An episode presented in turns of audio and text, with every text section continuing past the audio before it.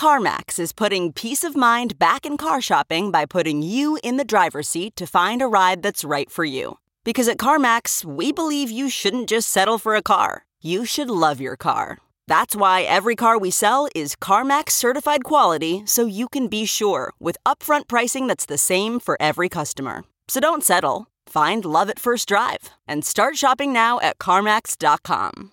CarMax, the way car buying should be. Okay, picture this. It's Friday afternoon when a thought hits you. I can spend another weekend doing the same old whatever, or I can hop into my all new Hyundai Santa Fe and hit the road. With available HTRAC, all wheel drive, and three row seating, my whole family can head deep into the wild. Conquer the weekend in the all new Hyundai Santa Fe. Visit HyundaiUSA.com or call 562 for more details. Hyundai, there's joy in every journey.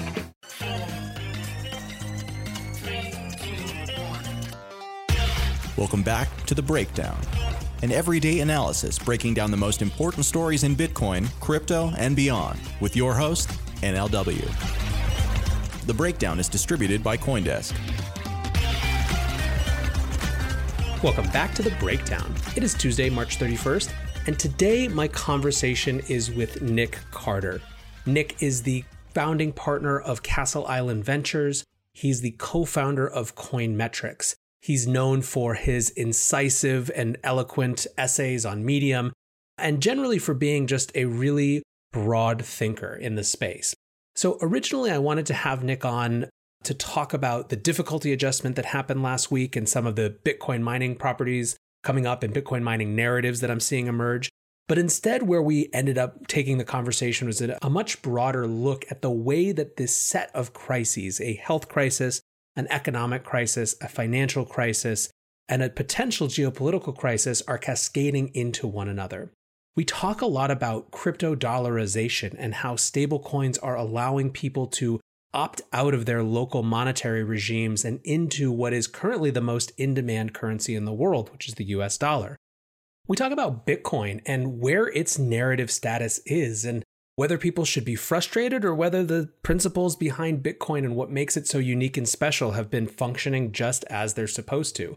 So it's a really wide ranging conversation. It was super fun to have. Now, as always, caveat with long interviews, we edit these very, very minimally to capture the feel and flair of the whole conversation. But that said, let's dive in. All right, we're here with Nic Carter. Nic, thank you so much for joining. Thanks for having me on. So wild times. We were just talking a little bit about the you know changes to life and the disruptions, and um, you know I, I, wanted to bring you on to talk to you about a, a variety of things. But uh, there was a tweet that you shared a couple days ago that I so perfectly summed up how I had been feeling that I wanted to just start from there. You you wrote, "If you're not radicalized, you're not paying attention." Um, and then there was a second great line about Zuccotti Park, but I'll hold that one aside for a second. But what you know, uh, I imagine that that probably meant a lot of different things to you. But when you were writing it, like what what is the feeling behind that? I mean, take me into how you have been perceiving this this radical shift that we're living through. I'm just upset. You know, I'm upset and disappointed. Um, you know, if you're my age, you lived through the financial crisis. You might have just been coming out of college or just getting out of high school, trying to start your career, and that made life very difficult for a lot of people my age. And that was when we learned the meaning of the word or the phrase moral hazard. You know, the fact that if the government is there to guarantee and to bail out failure, then we're going to have a lot of waste and uh, just a lot of wasteful activity. Um, and that was sort of limited to the financial sector in 2009. And instead of society hitting the reset button after that, we just had virtually every other sector engage in obscene risk taking and now that everything looks like it's collapsing you know the expectation is that the government is going to come in and bail out the entire corporate sector in the US and it's just so unbelievably disappointing it's like memories are so short we learn nothing and in response to this corporate fragility and misallocation of capital it looks like the effectively these corporations that have failed us those their directors and managers are going to be rewarded and you know i grant that it's appropriate to give individuals a bailout to deal with the economy being forcibly turned off for a few months. But most of these bailout funds are not going, uh, the stimulus funds are not going to individuals at all. So that's what I'm expressing disappointment about. I just I don't think it's possible to say, well, this is what had to be done. I don't think you needed to arrange the stimulus this way, specifically with the vast, vast majority of it going to shareholders in corporations that have manifestly failed to manage risk. So that's why I'm upset. And you know, this is the second time in the last 10 years that this is happening on an even greater scale now. So it's pretty unacceptable to me.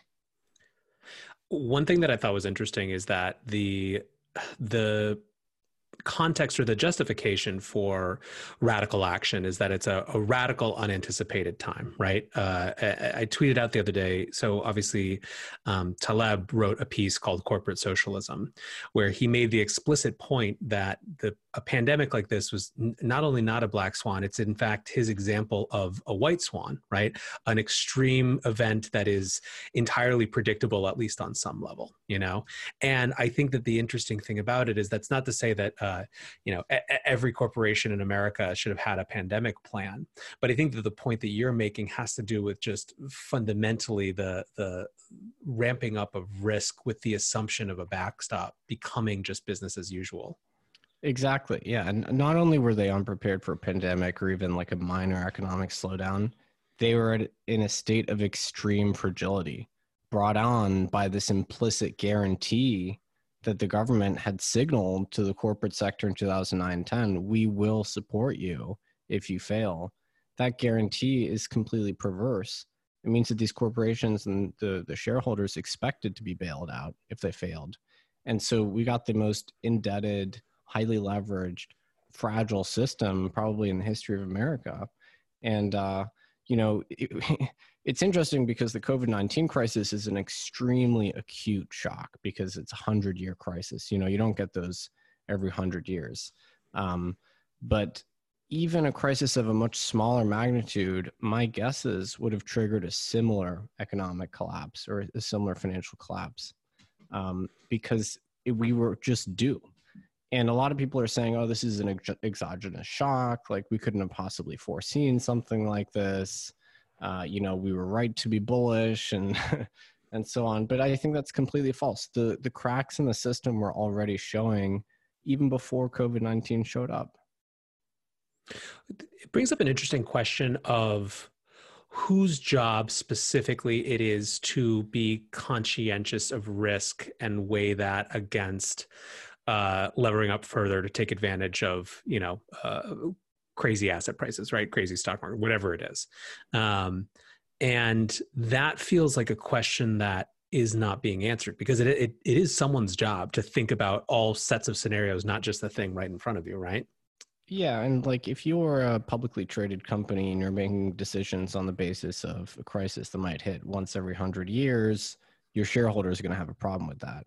But it's not a binary thing. They just were not prepared at all. The fact that these corporates had actually made a trade that increased their fragility by effectively selling insurance, um, by levering up and buying back their stock. You know, they they they went in the directly opposite direction of what might have been prudent uh, in terms of building in a, a robust system and an ability to resist resist shocks. So not only were they unprepared, they were actually primed uh, for for collapse at the slightest sign of danger. Um, so, you know, I, I, can forgive them not anticipating a pandemic. What I can't forgive is plundering their corporate reserves, returning it to shareholders, and uh, and not having any buffer whatsoever. So this is the uh, the interesting thing about the fast moving kind of narrative is well one right now people are so worried for themselves uh, that i don't think that we've seen the full um, extent of the incredible animosity that will result at some point when people really kind of grok the, uh, the, the, the, the how much went to main street let's say as compared to uh, these corporations. But it does seem to me that so far, the early indications are that buybacks are going to be the boogeyman of this cycle. Yeah, and what's interesting is this was part of Warren's campaign. I think maybe even Sanders's campaign before the furor over buybacks got started. And it was a fairly unpopular thing. And, you know, I even I was saying, well, Warren's ire at buybacks was a little misplaced. It definitely was a bit of a boogeyman. Um, but in, you know, with a few months of additional context, it actually seems quite prescient. My guess is, so I think there are stipulations attached to some of these stimulus packages that you can't return capital shareholders if you're a recipient of funds here. But it might also be the case that corporate governance changes entirely here. Um, and we're kind of at an inflection point where uh, directors actually have a significantly impaired ability to return capital to shareholders in perpetuity. It very well may be that the popular anger over buybacks is so significant that uh, that they get outlawed, you know, for the foreseeable future, uh, which w- I think would be a bad result. But I wouldn't blame our representatives if they went ahead and did that. Yeah, it's. I mean, eh, one of the things that I have felt like watching this, uh, watching this whole thing take place is how much how much our responses are limited the longer that we wait to react to something it's almost like the more that you inevitably overreact and careen between extremes you know rather than actually solving this and we've seen this i mean even cuomo has said this in terms of the the health dimension of this right is that the the full lockdown uh, was mandated, was necessitated by the fact that th- that we were behind in fighting this. Right, there was no time to have a sophisticated position where there was some tiered set of closures and nursing home. You know what I mean? Like there was no time yeah. to actually think in a sophisticated way about that. It's just brute force, and I feel like there's an inevitability of uh, of reaction on the other side of this too, as people just I tell you what, we're scared right now, but scaring being scared is a is a big unfun emotion, and being scared tends to turn into anger. I think because it's it's easier and more crystallized. Yeah, I think policy in crises looks like a sine wave with an expanding magnitude. You know, the, you don't get um, gradualist approaches to solutions. Uh, you get extreme responses and the lockdowns are perfect case. If we were slightly better configured or better prepared institutionally for a virus like this, if we had some collective knowledge of SARS or H1N1, maybe we would have reacted better. But we were pretty unprepared, and now so we have to impose these extremely draconian measures. In fact, my state, where I am here, just got the lockdown order earlier today which apparently is going to come with fines of $5,000, which is kind of crazy to me. Well, this is the interesting thing is that the the lockdowns that we've been under so far, you know, so I'm obviously speaking to you from New York.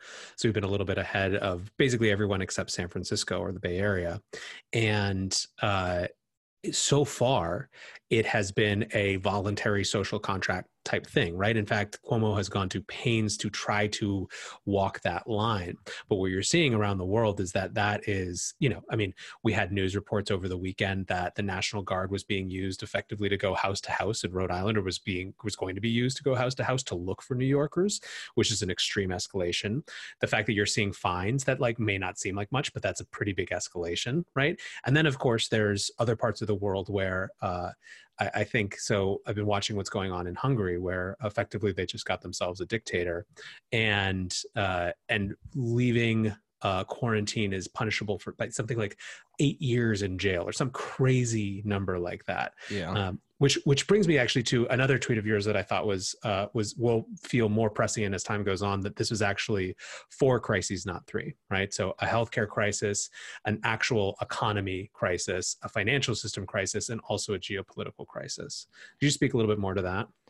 Yeah, and and you know, relating to the point you just made about the different reactions of different governance regimes to this crisis you know my fear is that we're going to be running the numbers when this is all said and done and we're going to see that authoritarian states probably did better than democracies um, i mean you know tbd but uh, my guess is that states that have the ability to unilaterally compel lockdowns in an extremely forcible way uh, will will most likely escape the brunt of this. And uh, you know, history could prove me wrong, and that'd be great. But if it proves me right, then I think we're going to get a disillusionment with the model of liberal democracy is the best way to organize a society um, because you do get complacency. Um, you get, you look at the governors of the states, they've operated on very different timelines. There wasn't a lot of urgency. We don't have technocrats in power. We don't have the ability for uh, our leaders to exercise unilateral discretion. You know, so there's a heterogeneity of outcomes, and just generally speaking, things move more slowly uh, in these kind of um, regimes with more systematized, uh, you know, legitimate governance. Uh, so there's an unfortunate trade-off there. It seems like we just weren't well equipped to deal with this from an institutional perspective, and I think there's going to be significant disillusionment uh, with the Western model, and probably uh, in some some countries an embrace of maybe the Singaporean model, or God forbid, the Chinese model. Um, so yeah, referring to that tweet, it's hard to really perceive what's going on because of the fog of war, right? We're all individually concerned about our safety. We're concerned about finding, you know, a sufficiently rural area where, you know, maybe life is going to be working uh, normally for a few months here. Um, but yeah, I mean, we obviously have a public health crisis. That's undeniable. There's also a financial crisis. And I remember people saying, well, you know, we're only going to get one financial crisis every lifetime. We're going to get recessions, but we're not going to get financial crises. Well, if you look at some of the numbers, they look worse than in 2008, 2009, are, are specifically with respect to our financial plumbing. You know, we have some of these ETFs which are profoundly illiquid and they're trading at significant discounts to NAV. That's a financial phenomenon, right? That we have gold markets being significantly dislocated um, we have the Fed stepping in in the repo markets, of course, as they were doing before this uh, COVID 19 thing took off. So we have a concurrent financial crisis. We have capital markets drying up, right? That's that's my little corner of the industry. Uh, we're still active, but you know, lots of those private equity funds are just sitting on their hands right now. You know, so access to capital is really difficult. We obviously have an economic crisis. You know, TBD on how long that lasts or how severe it is. I think it's you know the really sharp shock that we've seen here in terms of the macroeconomic indicators. I think people are slightly overrating um, the the damage there because it can easily rebound on the way up. Um, given that nothing is actually being destroyed, no, you know, none of our infrastructure is being dest- destroyed uh, as what happens in a war, for instance. But you know, we definitely have a concurrent economic crisis. But the one that I think or I allege people are overlooking is the geopolitical crisis. And this kind of started, um, I would say, when, when Trump took office and had this deliberate policy of being more isolationist. And the signs were kind of there. So, you know, he's putting a lot of pressure on our allies in the EU to pay their way. Uh, in NATO, um, we have situations like the Philippines tearing up their mutual defense treaty with the US. Um, we have South Korea signing treaties with military treaties with China. You know, so th- those relationships were already fraying. The U.S. was already stepping back um, from their stature um, in the international system, but the U.S. had the overwhelming, um, you know, majority when it comes to soft power globally, because they control all these international institutions. Uh, by which I mean the UN, uh, the IMF, the WTO, even though the director of the IMF is typically European, uh, the WTO, uh, the WHO, right?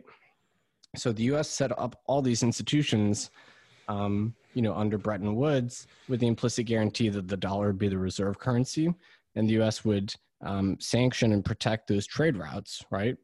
Um, and increasingly, they've been stepping away. Um, other countries have been disillusioned with them those institutions are obviously fraying.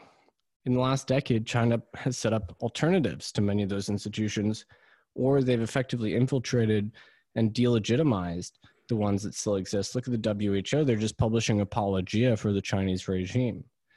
Um, you know, the the the Taiwan issue is a wedge issue that they bully a lot of these institutions with, and we're increasingly seeing an embrace of um, you know, Chinese soft power. And you know, they could really capitalize on the situation right now. They're already turning that narrative tide back against the US, whether it's in a deliberate propaganda way or just by virtue of the fact that they maybe actually did perform better in this crisis.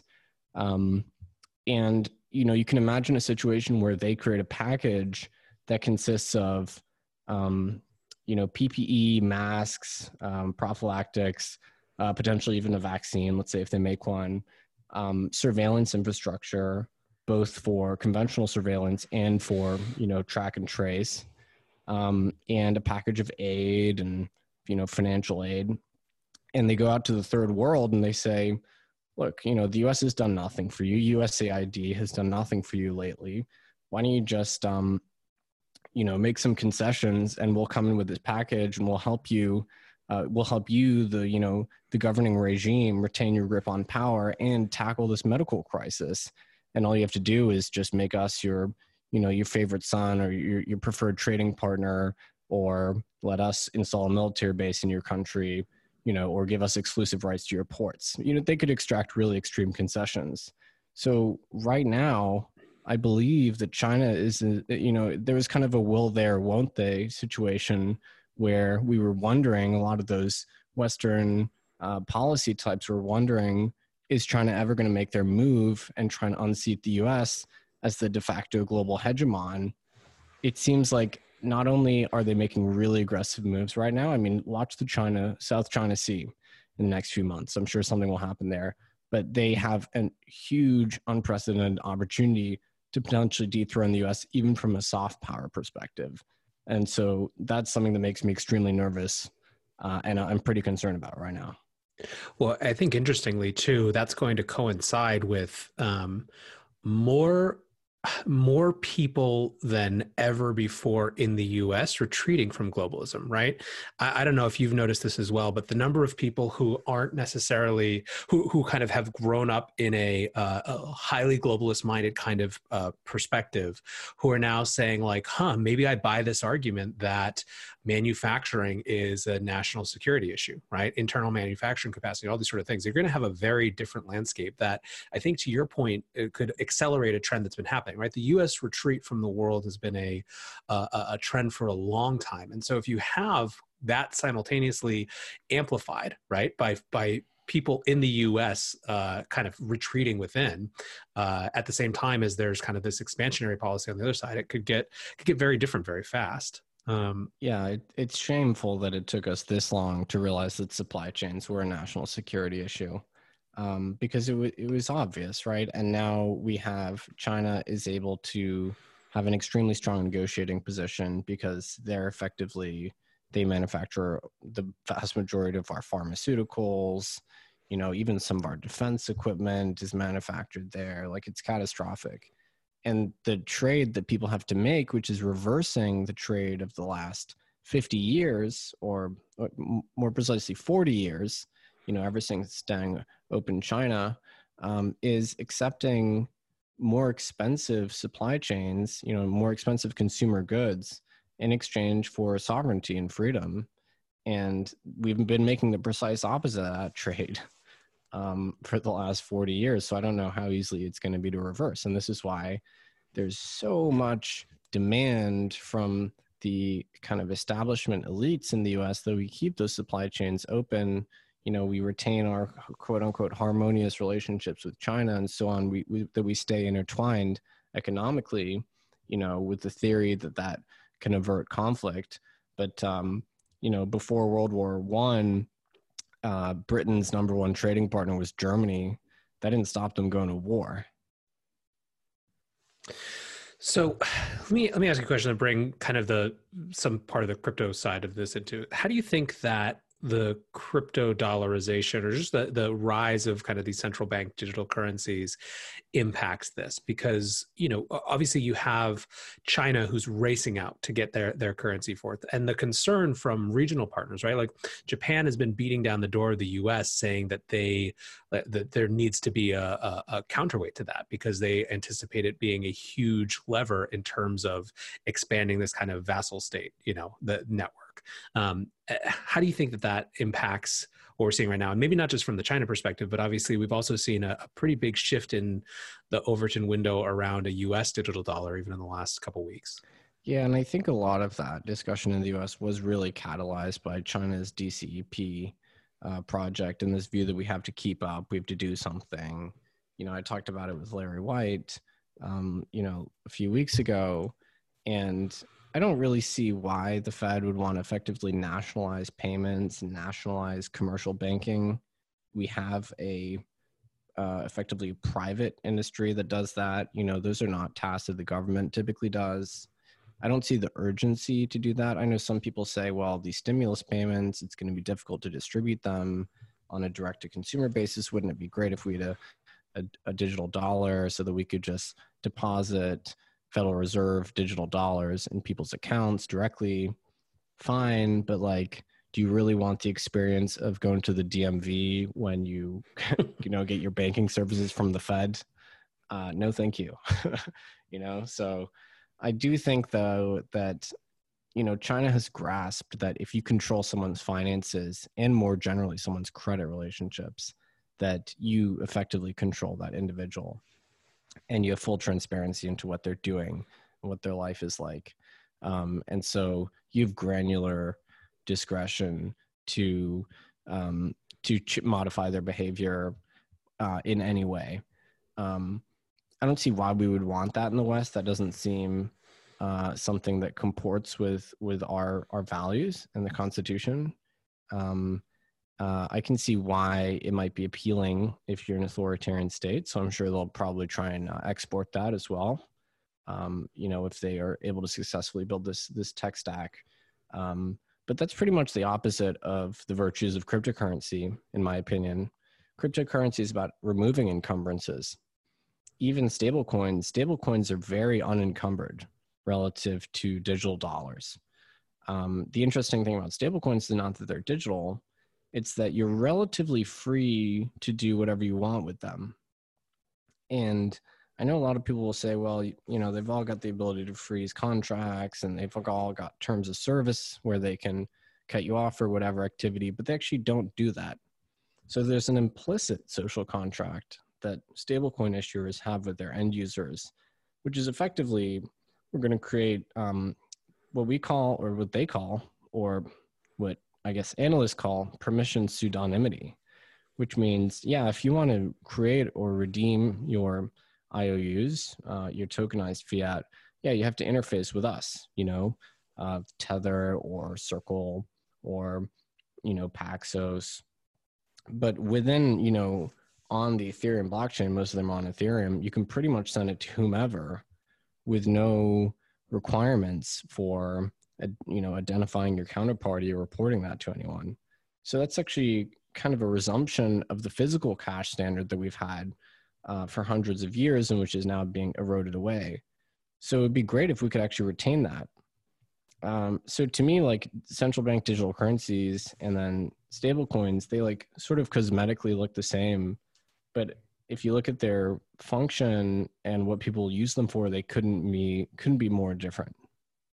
Well, this is what's been one of the things that's been interesting now is seeing. So I did I did the show today. We're, we're recording this on Monday. It'll go out on Tuesday. I just did my show today about how uh, or how not the COVID nineteen crisis was changing the narratives of different parts of the industry. And I was talking about stable coins, and I think that the thing that's interesting right now with stable coins is that they're a little bit wrapped up as well with the world's incredible hunger for actual US dollar exposure versus anything else. And Hasu wrote a, a great piece on Coindesk this morning about the growth and inflows, uh, you know, to Tether and everything else as well. Um, but it's it's interesting because it it in some ways it feels to me less like a narrative shift, right? Like I actually want to ask you about how you've seen the Bitcoin narrative shift at all uh, over the last few weeks. Um, but in the case of stablecoins, it's actually just functionally you're seeing people do this, uh, you know, the, this money flow into a, an approximation of a U.S. dollar uh, when everyone is trying to get access to U.S. dollars. Yeah, it's it's something that took me a while to understand. And initially, I thought stablecoins were just for traders to move money around exchanges and retain them within the crypto industry while going risk off. Uh, but it's become clear to me in, in more recent months that stablecoins actually have a genuine usage here, even for non traders, just for regular people. And it's just a matter of entrepreneurs creating products around them that maybe abstract away some of the complexity and just reinforce the fact that these are uh, unencumbered dollar IOUs and typically in uh, offshore banks, um, you know, that are always convertible at par, redeemable, and uh, you can use them without restriction. That's a very powerful thing. Um, those are do- digital dollars outside the confines of the banking system, or at least outside the confines of the local banking system. And that's where dollarization has fallen short a lot of times. Um, in places like Argentina, uh, Zimbabwe, uh, Ecuador actually had um, a project, a product like they, they had a central bank digital currency, which was dollar denominated. In all those cases, the banking system was the point of failure that the government used uh, because typically they wanted to confiscate um, uh, uh, the value of, of individual savers. Um, they wanted to confiscate savings from the general public. And so they were always able to lean on their local commercial banks um, to confiscate funds in various roundabout methods. And stablecoins instead, they take a single governance regime, whether it is Tether's governance rules or the Circle Consortium or something else. You know, there's like 50 stablecoin issuers maybe, and it uh, outsources that or exports that rather to the whole world, which is pretty cool if you ask me. Um, and my guess is that those monetary arrangements are going to be more suitable or there'll be demand for those um, overseas monetary arrangements in places where physical dollar cash is hard to obtain and the local banking system doesn't support dollar deposits and savings because they're you know denominated in whatever the local currency is. And uh, the truth is that even though we make fun of the dollar as bitcoiners uh, the dollar is pretty much the best sovereign currency uh, relative to all the other ones. And in a time of crisis uh, people have dollar denominated debts. They need dollars um, that's why we've seen dollar rallying so much really breathtaking actually uh, in the last couple weeks. Um, and I think what the ultimate effect of this will be, you know, I don't think cryptocurrency or Bitcoin is going to destroy fiat. I do think it potentially accelerates the destruction of a lot of weaker currencies because it, it gives these these non-financial rails um, to to flow out of some local currency and into a currency of your choosing um, most of the time, that's the dollar. That's what people are familiar with. In some cases, they already have a feeling for what it's like as a unit of account. They might have some dollars, some physical dollars. So I think, you know, in the near term, the biggest contribution of cryptocurrency is not, you know, catalyzing some hyper Bitcoinization event and toppling all the central banks. It's giving people easier access to the dollar or to a tokenized representation of the dollar under you know a number of issuers of their choosing. And i'm sure there's going to be more and more credible ones like we'll see what the libra does here. You know that's a pretty interesting thing. So that's kind of the concept i've been obsessed with for the last few months. And in the last month i think the supply of stable coins has gone from about four and a half billion to just crossed eight billion today uh, i could easily see it over 50 billion by the end of the year it's it's fascinating to like take a step back and reflect on it uh, in the larger context of the idea of cryptocurrencies or even the Bitcoin project allowing people to opt out of their local monetary regime, whatever local means. And this just seeing we're seeing that happen in real time, but it's through this vehicle in a lot of cases of uh, uh of stablecoins pegged to the U.S. dollar. And there's other ways to do it. Like I was talking to an entrepreneur uh, last week, and what they do is um, they short Bitcoin on BitMEX. And so you have a market neutral position, which is dollar denominated. That effectively gives you a USD stable coin, but with Bitcoin as the collateral. And then, of course, you have uh, MakerDAI with uh, Ether as the collateral. So there's all sorts of interesting monetary arrangements which can be done here.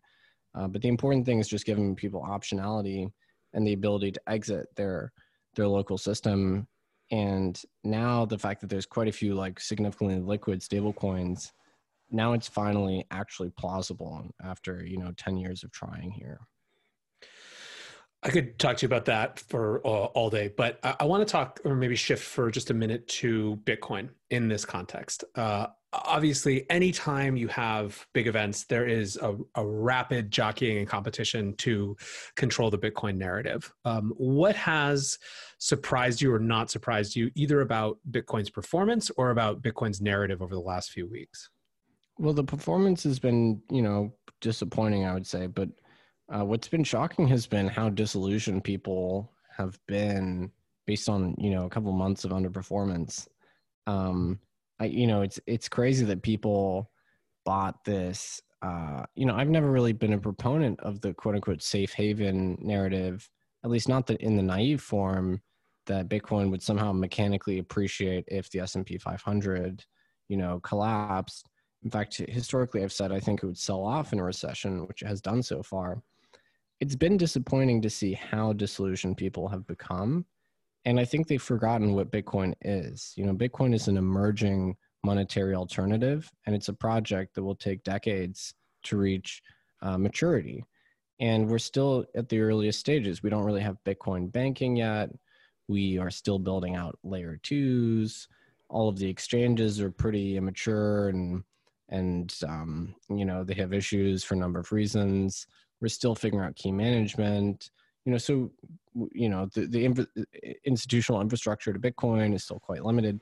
You know, there's lots and lots of questions around it still.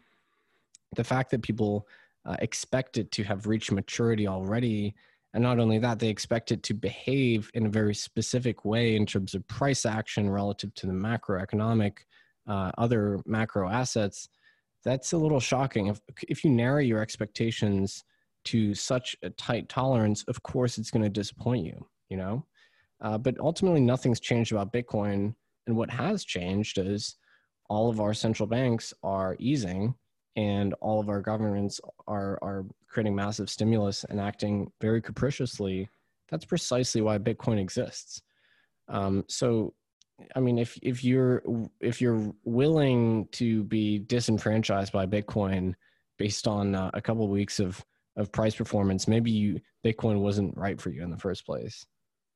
Well, I think one of the interesting things that you kind of bring up is, and this is why narratives are so interesting to me. People are, it's funny because people assume that because I'm interested in narratives, I, I like trying to kind of like push one narrative or another.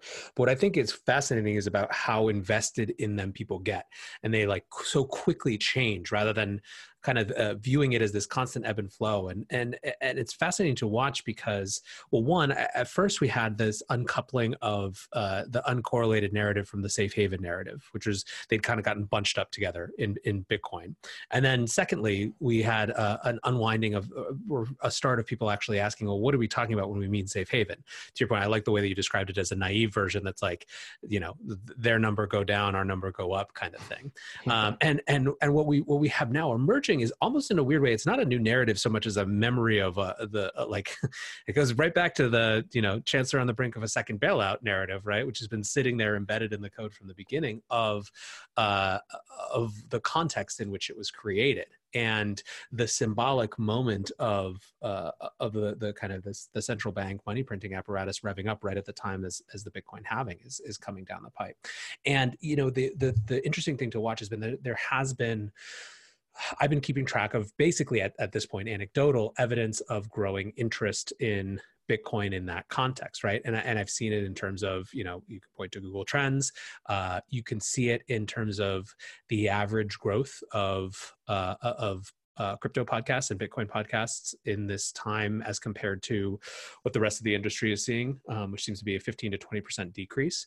And again, it's all anecdotal, but I think that there is a there, there's a very clear um, contrast to be made here that that I think is uh, is pretty interesting. Yeah, and you know it's strange that some you know notable notable commentators in the crypto realm are so disappointed by the price performance. I guess that's you know a function of an industry where everyone owns the asset or is generally speaking long. Um, because this is the moment for crypto enthusiasts to step up and say, "Hey, look, we created an alternative which is not totally immune, but much more immune to political discretion. And I think this is something that's been lost a little bit. You know, the dollar's purchasing power is actually increasing at a time when effectively lots more dollars are being implicitly created, uh, which is confusing to a lot of people, right? But That's because the dollar is exposed to all these other uh, dynamics, not just the supply side dynamics, but the demand side, especially from emerging markets. Um, but you know, it's not strictly speaking the purchasing power that Bitcoin, you know, unanticipated purchasing power collapses um, due to inflation that Bitcoin hedges against. Bitcoin does much more than that. It insulates the money from political discretion. So under a Bitcoin standard, you don't have the ability to bail out um, you know corporates that might have taken on too much risk um, the money is issued in a very specific way and it's issued in a free market way so the only way to get it is to compete in the market uh, to be uh, a mentor of bitcoin you know that's a very profound thing um, to me the monetary issuance traits are absolutely critical and and often overlooked and the whole point is to eliminate discretion in the system that's where these crises come from in my opinion from the implicit guarantee. That's why you get the risk taking. Um, now, granted, there's plenty of cases in the crypto industry where protocol developers do create slush funds and they monetize their protocol proximity, so to speak. So you have Cantillon insiders in some of these other protocols, but very much not so in Bitcoin. And that's one of the things I like about Bitcoin its predictability, its institutional stability, the fact that we're all on even footing uh, in terms of the money supply, the fact that it, it really is robustly free market and how the units are issued. You know, th- those are the things that really matter, and nothing has changed from that perspective it's a, a pretty pretty good way to round out where we started uh, i think but I, have been doing this thing where at the end of our conversations i'll ask people just what's the biggest source of, of pessimism or concern for you right now and what's one thing uh, that that makes you optimistic well i mean i think life in the west is going to get worse on a continuous basis for the next decade at least um, so we have that to look forward to. Um, I think we're going to have a long deleveraging cycle here, which is inevitable, and that's that's always painful. Uh, but I'm optimistic that we still have an industry of people that are really ideological and really committed to building alternatives to that terrible system. Um, and know, people accuse Bitcoiners of being pessimists, but I'd say we're optimists. We're actually trying to change something. Uh, we're not just um, being doomers and uh, you know being super apathetic about everything. We're actually conducting praxis. We're trying to manifestly build an alternative so that not everybody is trapped into these cycles of debt and uh, and you know leverage and crisis. I certainly appreciate you taking the time today. I appreciate you continuing to build and uh, and build through that that cause for pessimism. So thanks for hanging out, Nic. Thanks for having me. A lot to digest in that conversation, as you can tell.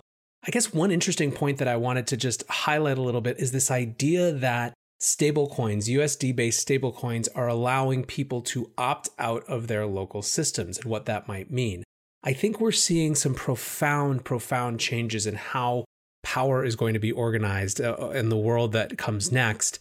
And it's fascinating to see how, from a financial perspective, from an economic perspective, this digital asset that maybe once most of us thought was just useful for crypto traders is becoming something that could be much more significant in how people look at the systems of money that they're around, right? How powerful governments can actually be, especially in emerging markets around their monetary regimes. Really fascinating stuff. Uh, appreciate Nic being here, and I appreciate you guys hanging out and listening. So that's it for today's breakdown. We'll be back tomorrow, and uh, until then, stay safe, guys. Peace.